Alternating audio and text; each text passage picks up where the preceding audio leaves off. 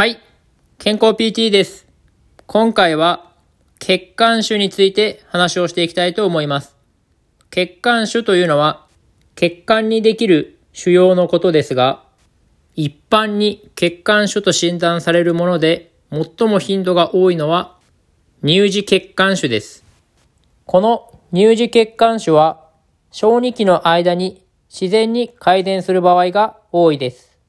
一方、血管奇形というのは自然に改善することはなく、痛みや潰瘍、肝子の成長異常や機能障害、西洋上の問題をきたしてしまいます。血管性の腫瘍というのは細胞の過形成によって発育します。非常によく見られる乳児血管腫というのは実際に良性の血管性の腫瘍です。その一方、血管奇形というのは細胞増殖の乏しい内皮というものを持っており、形態形成の局所的な異常と考えられています。血管性腫瘍はそのタイプにより自然消滅したり残ったりする場合がありますが、血管奇形は決して自然には治りません。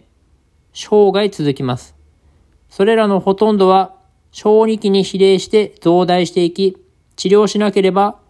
刑事的に悪化していきます。血管性腫瘍と血管奇形の識別というのは臨床的、放射線学的に治療法が全く違うというところも非常に大事なポイントになります。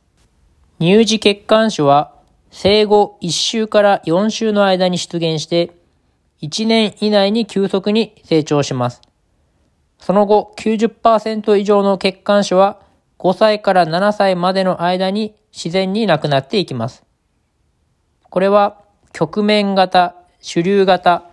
皮下型があり、皮下型では静脈奇形と混同されることが多いです。血管腫が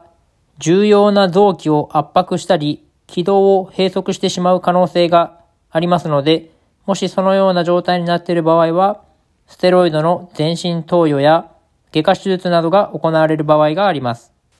乳児血管腫は小児、中でも乳児に発生する腫瘍で最も頻度が高いとされています。日本人では0.8%とされており、80%の乳児血管腫は単発であり、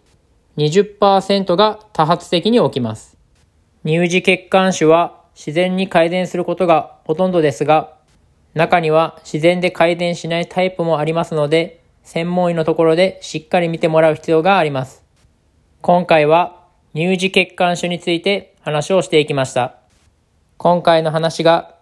少しでも参考になればと思います。今回は以上です。ではまた。